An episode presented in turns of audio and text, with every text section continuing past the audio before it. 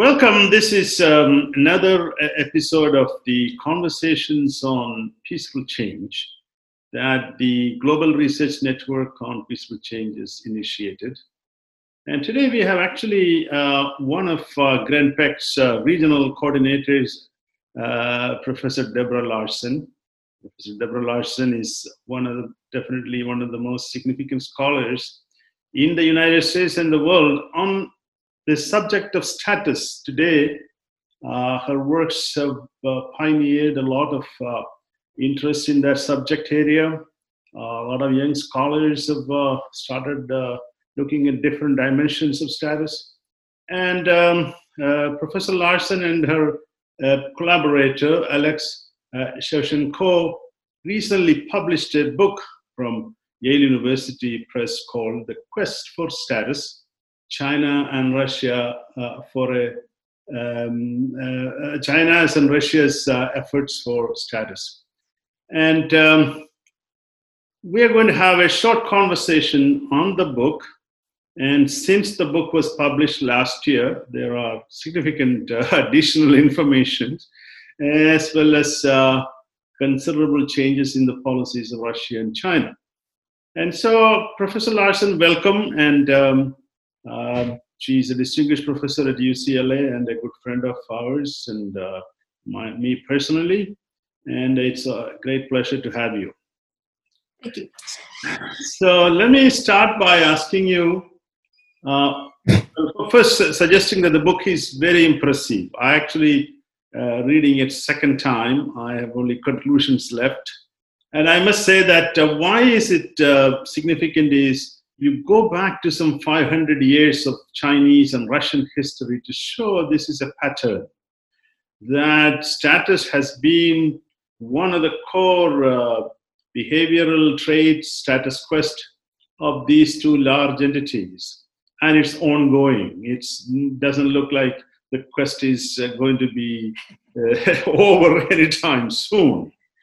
And so the core question then is what is this problem of status and uh, what is the core argument you are making based on your historical plus contemporary analysis in the book?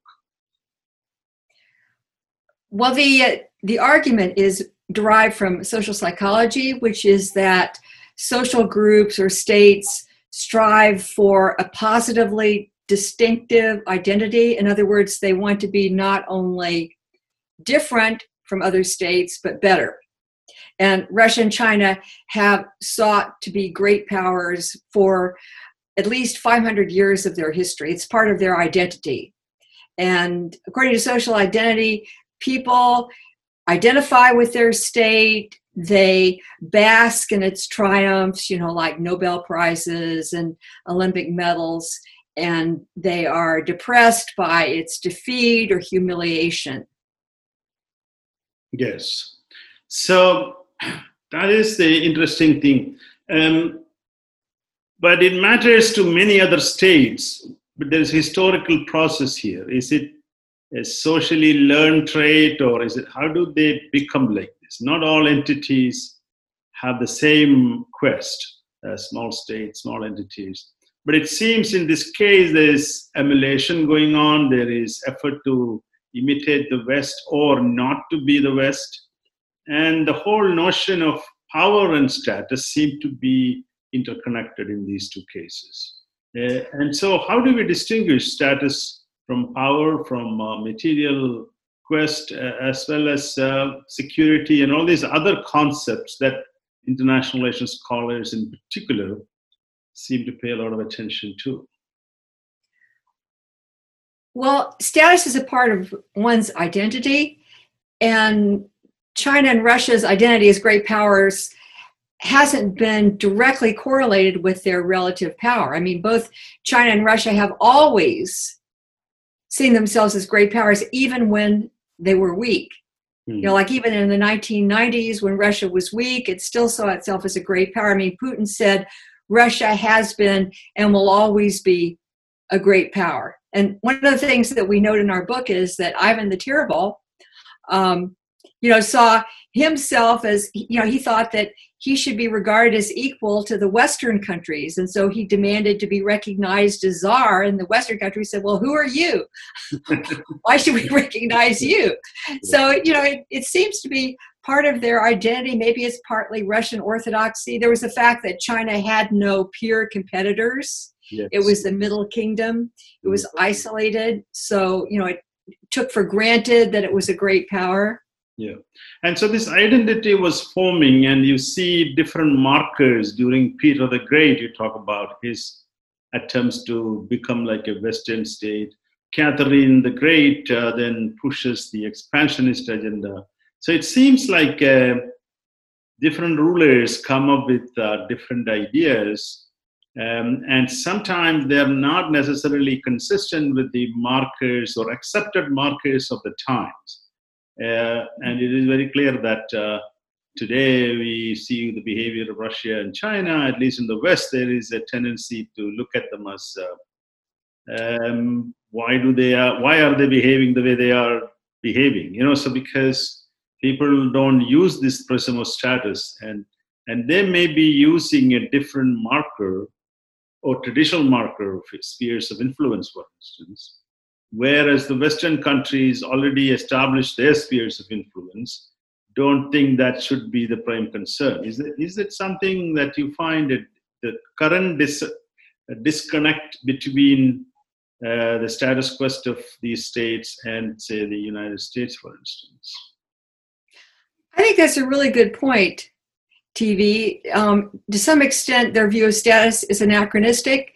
Uh, the United States talks about a liberal world order and rule governed system and and both China and Russia are thinking in terms of spheres of influence. And the United States has a sphere of influence in Latin America, but we don't admit it. Mm. And the United States has historically been opposed to spheres of influence, and we say that Russia is not entitled to have um, influence over the near abroad.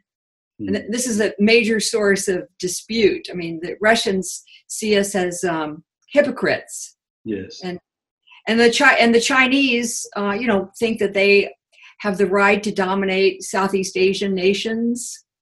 A historically driven, historically driven right. They think. They do right. But the problem is the other states, especially in the era of nationalism, sovereignty, sovereign equality, don't accept that. I mean, earlier times the Chinese had the tributary system and they could easily get their way. But today, even the tiniest state uh, will stand up at least as much as they can because they need to defend this uh, their precious gift called sovereign existence. No? And so there is that problem of uh, dissonance there as well. So the other question is what is the relationship between material power and status? For instance, you can see when a country's uh, material power increases, its status ambitions also change. China, under Deng's period, you know, materially weak, uh, acquired all these uh, trade privileges, and then now today China is stronger. So you see the Chinese ambitions, you know, and the strategy also seem to have changed because uh, it's no longer the so-called uh, peaceful rise. peaceful rise too, they call it, but clearly it's not that peaceful. So, what explains this relationship? Once you have the certain material power, you expect more status. Is that is that the connection, or? I think that material power influences how states seek status, and also, to some extent, affects their aspirations. As you point out, you know, a weak state like Malaysia is not going to aspire to great power status. But you know, former former great powers or former mm-hmm. empires, you know, like Britain and France and India and so forth, their aspirations are not entirely connected with their material power, but how they seek status depends on their material power. You know, like under Deng Xiaoping, um, China sought status by being a respons well be, by being a responsible power by economic growth um, you know through peaceful rise and once it became more powerful now it it's engaged in bullying. And I think it's also a question of relative power, their Mm. power relative to the United States. Right now, they think the US is declining and they can supplant the United States. That could be a misreading too, no, because um, a declining power can, if it is declining, can try to arrest, and that's the whole thesis of uh, Allison, uh, Graham Allison's Thucydides trap, the idea that declining power don't just go away like that, because Right. And the United States isn't really declining. We have a current governance problem, a problem with a weak federal government, but we still have uh, the resources, and hopefully um, that will change. In the case of Russia, Russia isn't powerful enough to be a constructive member, and so it engages in spoiling. Hmm. You know, humiliating the United States, you know, as in um, Afghanistan and the interference in our elections. I mean, it's you know just blocking things in the UN. But they So- would so- argue they would argue that it is uh, uh, tit for tat that the U.S. and Western countries did not follow through the promises made to Gorbachev, and therefore they are doing whatever they were denied. This is the status denial uh, or legitimate uh, co- complaint. Sometimes leaders of these countries make that they never lost the Cold War. The West simply uh, assume that uh, Moscow lost it, and then treating them as a subaltern or second-class great power. Sometimes, yes, sometimes uh, very contemptuously. So they have a they have a psychological thing going on here, which is essentially compensating for what you did to us. I'm going to do that to you, kind of thing. Isn't a grievance, Yeah, grievance, retaliation. yes. They have a real sense of retaliation and grievance, which isn't entirely rational. Hmm. Yeah, but because it doesn't help you advancing your cause beyond a point, I guess. And although some, They're like the bounties, pay, you know, if the, if it's true, know, paying paying bounties for U.S. soldiers. That, that doesn't seem to me to be rational. yeah, but others say that it is for domestic politics reasons. Status um, um, behavior like this, we may think as irrational or exuberance, helps a lot. But look at Putin; he's winning all these elections. Some some of them we don't know the exact situation, but clearly uh, for Xi Jinping too, this domestic uh, assertion, assertion internationally helps domestically. And I know in India, Mr. Modi is trying that, but with severe constraints. And so, international status, whether achieved or uh, ascribed or uh, attempted, help domestic power position of the elite concern. What do you think of that relationship? I mean, that is a very difficult one to break. If you your power is tenuous, you have to really work on it through other means, externalization, for instance. But it wouldn't work as a domestic strategy if people didn't care Hmm. about their state's relative status. Yes. Yeah, so I, I would like you to hear a little bit more because I, you know, if you look at the way some of the Russians, for instance, you ordinary Russians in the street, if you ask, they become very defensive of Russia and they, they don't want to be treated as second class citizens, even though their material capacity may be limited at this point, economic capacity. Right. They think the West, there's a double standard, uh, and they speak a lot about um, humiliation, and they've never forgiven President Obama for referring to them as a regional power. I Hmm. mean, this is this just rankles. yes. So I- I think they were they sort of delighted in the uh, Crimean annexation because it was a way of striking back. You know, Russia could say no, Yeah. Right. But th- there's a limit to that because at a certain point, status aspirations run into conflict with material goods and if the if if russians russia's economy is stagnating which it is and going down then these nationalist appeals don't work quite as well Yeah, and also you gain something, but then you lose in big way in uh, uh, economic relationships, friendships that you established, or your uh, good neighbor relations with countries that you want to appeal to. So there are these trade-offs that they don't necessarily con- seem to consider, or they consider and they decide that it's worth taking the risk, as Xi Jinping is doing with India today or in South China Sea. A lot of people question that strategy because why do you want to lose all these countries? Potentially, they could be your uh, partners, economic partners, or at least you want to neutralize them. Instead, he's going after everybody, trying to gain a little advantage on the territorial marker. So, which which questions and what what exactly is going on in the minds of leaders of this this type of behavior when they practice this type of behavior? Oh, you mean Xi Jinping's uh, militants going after everybody? Yeah, make, right now, you know, enemy with everybody. Well, they uh, they say it's uh, wolf warrior diplomacy that um, all of a sudden China is saying, well, you know, we're powerful, so we're going to um, we're going to show everybody, and hmm. and the Chinese do sort of have that traditional sense of arrogance, you know, going back to the 19th century when they refused to um, admit Western diplomats to their country. You had to kowtow. so th- there's this traditional arrogance. I think they're trying they're trying to bully India into moving away from the U.S. It's a wedge strategy. It is sort of creating a wedge between U.S. and India, but it's opposite is happening now. They are invited. I think there's going to be a backlash. Mm. There is a backlash right now. A lot of European countries are offended by um, Chinese rhetoric. You know, Australia's fighting back. Canada. Yep. So, but but the leaders I think it will backfire. Yeah, but in the closed systems, they don't necessarily realize that because they may not be getting counter arguments. No, the bureaucrats. Right, that's the problem with the authoritarian system. It's kind of like, um, well, in our system where Trump fires everybody. You won't listen to Dr. Fauci, you know, and so there's kind of a parallel with Xi Jinping. I mean, he didn't respond to the virus, I think, probably because he wasn't getting. Um, the people were probably afraid to tell him the extent.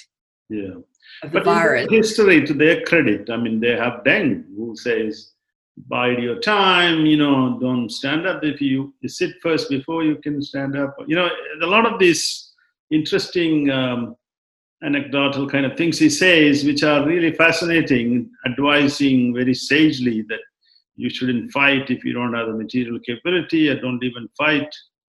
Uh, and Sun Tzu is also, you know, it seems like a, contradiction. sometimes they can be very cautious and prudent. I'm talking about the Chinese uh, strategic behavior.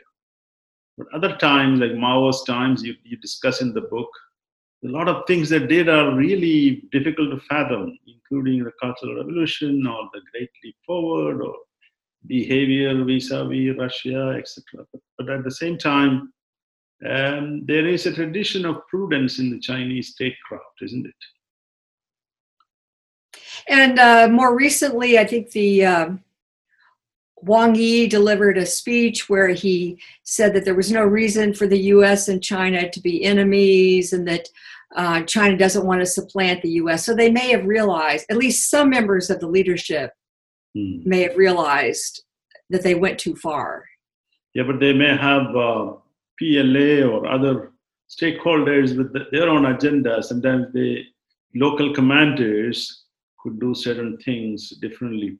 So that's I, w- I want to talk about uh, accommodating rising powers. You may recall I have an edited book as well as you also discuss a little bit in your book, and we had uh, another edited volume, co-edited volume that we did. We had a topic of accommodation. Is status accommodation possible? What are the mechanisms? I mean, we talk about institutional accommodation is that sufficient or uh, is that only up to a point? Like country is not there yet maybe some institution but once you accommodate a country through institutional mechanisms if it is not getting other things as china is showing now it was accommodated in many institutions um, the question is what is institutional accommodation? I mean it has it's more than just membership. Hmm. Uh, I think China was unhappy because it didn't have a sufficient quota in the IMF. Mm. And right now, China thinks that it should be able to shape some of the norms of the U- United Nations, you know, that it should have some say as a great power in, in the norms of the international organization. So that's something. And and the membership in institutions can't be just cosmetic. Mhm. I mean, th- that's one of the things that Russia thought after the end of the Cold War. Yes, there was something, the Russia NATO, NATO Council, but Russia had no say in it. I mean, you had no power. Yes, that's very interesting. I mean, that's why the UN Security Council, the notion of veto for the P5 makes a difference, but at the same time, the Security Council is no longer very effective on most matters of international security. So that creates, so they don't have many avenues for decision making or influencing.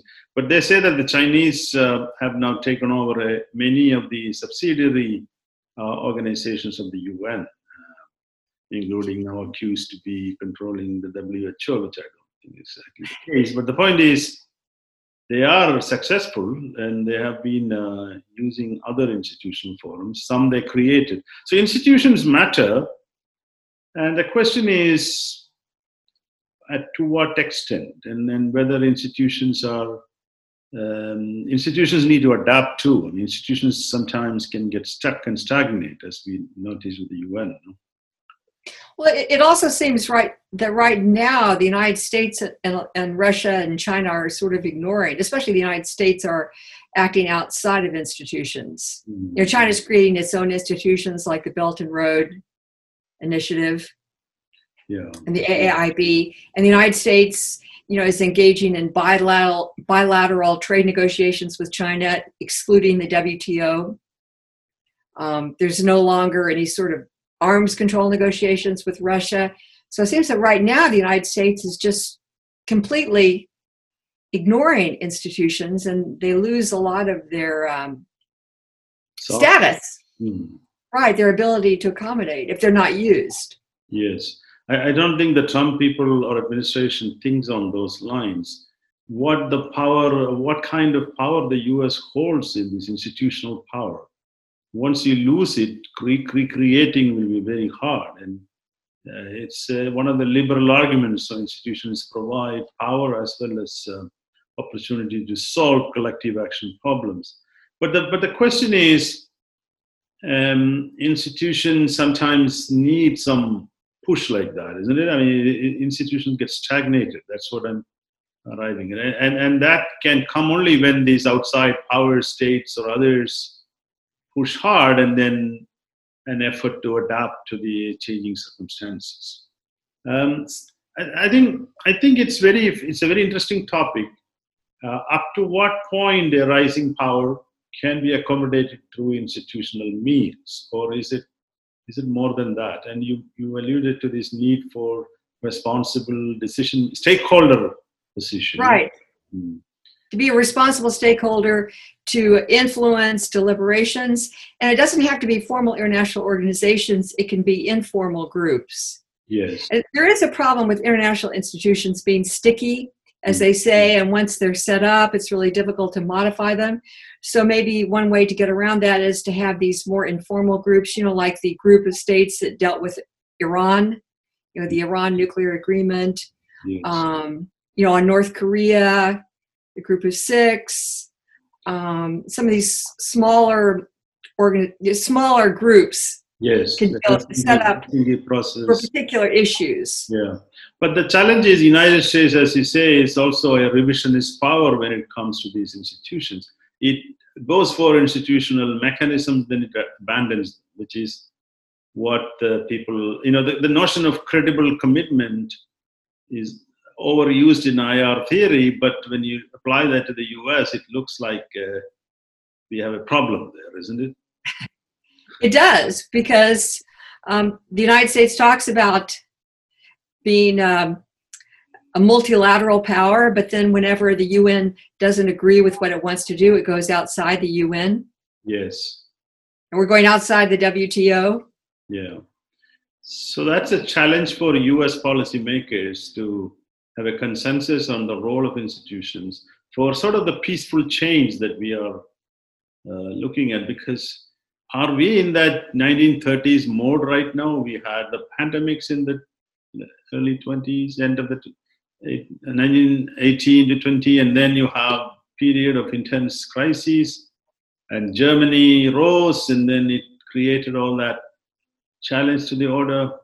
So that status problem of Germany and Japan of 1930s seems to be different today, but obviously there's some connections there. Right. I think maybe one difference is that nuclear weapons. China wants to be the hegemon of the Asia Pacific, but it wants to do it without going to war. Right. Different strategies. Right.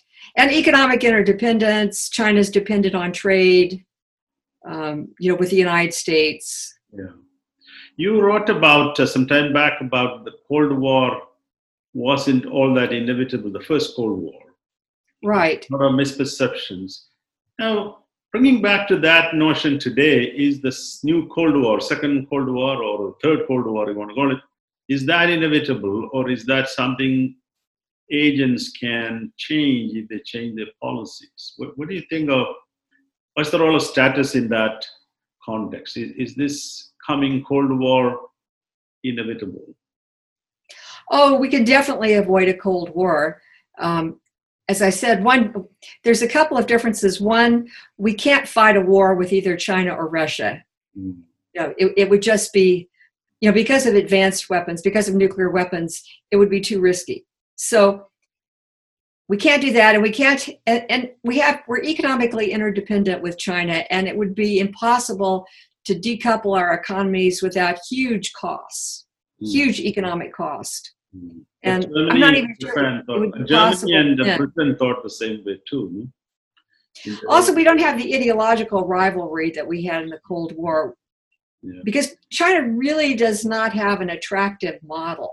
Mm, no, not, not the way communism was. Mm.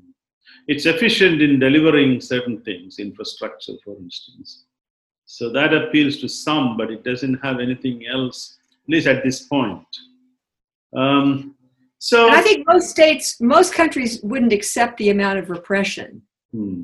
that the Chinese, you know, they, they, they just wouldn't accept that uh, degree of authoritarian repression. Yes. Um, but then we know from history that some leaders can push their luck. I mean, the Kaiser, for instance, Wilhelm II, or uh, all those uh, historical figures that you address in both China and Russia. At some point, they thought they can push hard and gain more territory, more uh, status. So this is not completely impossible if you have a very clever strategy to think of acquiring more uh, spheres of influence, territory, etc. And my final question is this notion of status markers. Who determines the status marker changes. I mean, we, we, uh, markers change, but it seems like uh, uh, today the Western world or the liberal world uh, sort of assumes that these are the accepted status markers. Democracy, freedom, all these good things need to be done before you claim anything big. But um, that that is isn't that also a, a, a conflicted idea because uh, for the Russians and the Chinese, this markers of the Western countries ascribed need not be very useful. I think so. I think now, I think the democ- the idea that democracy is necessary for great power status has been invalidated by China. Hmm. I mean, pe- people respect China. They um, they regard it as a great power, as a superpower, and China is not democratic. I think now the leading status marker is technology. Mm. And that's why China has that made in China 2025. They want to be the leader in the 10 technologies of the future. And I think that's why the United States is so anxious mm. about Huawei. The United States does not want the Chinese to be superior to us in 5G, but they already are. Yeah.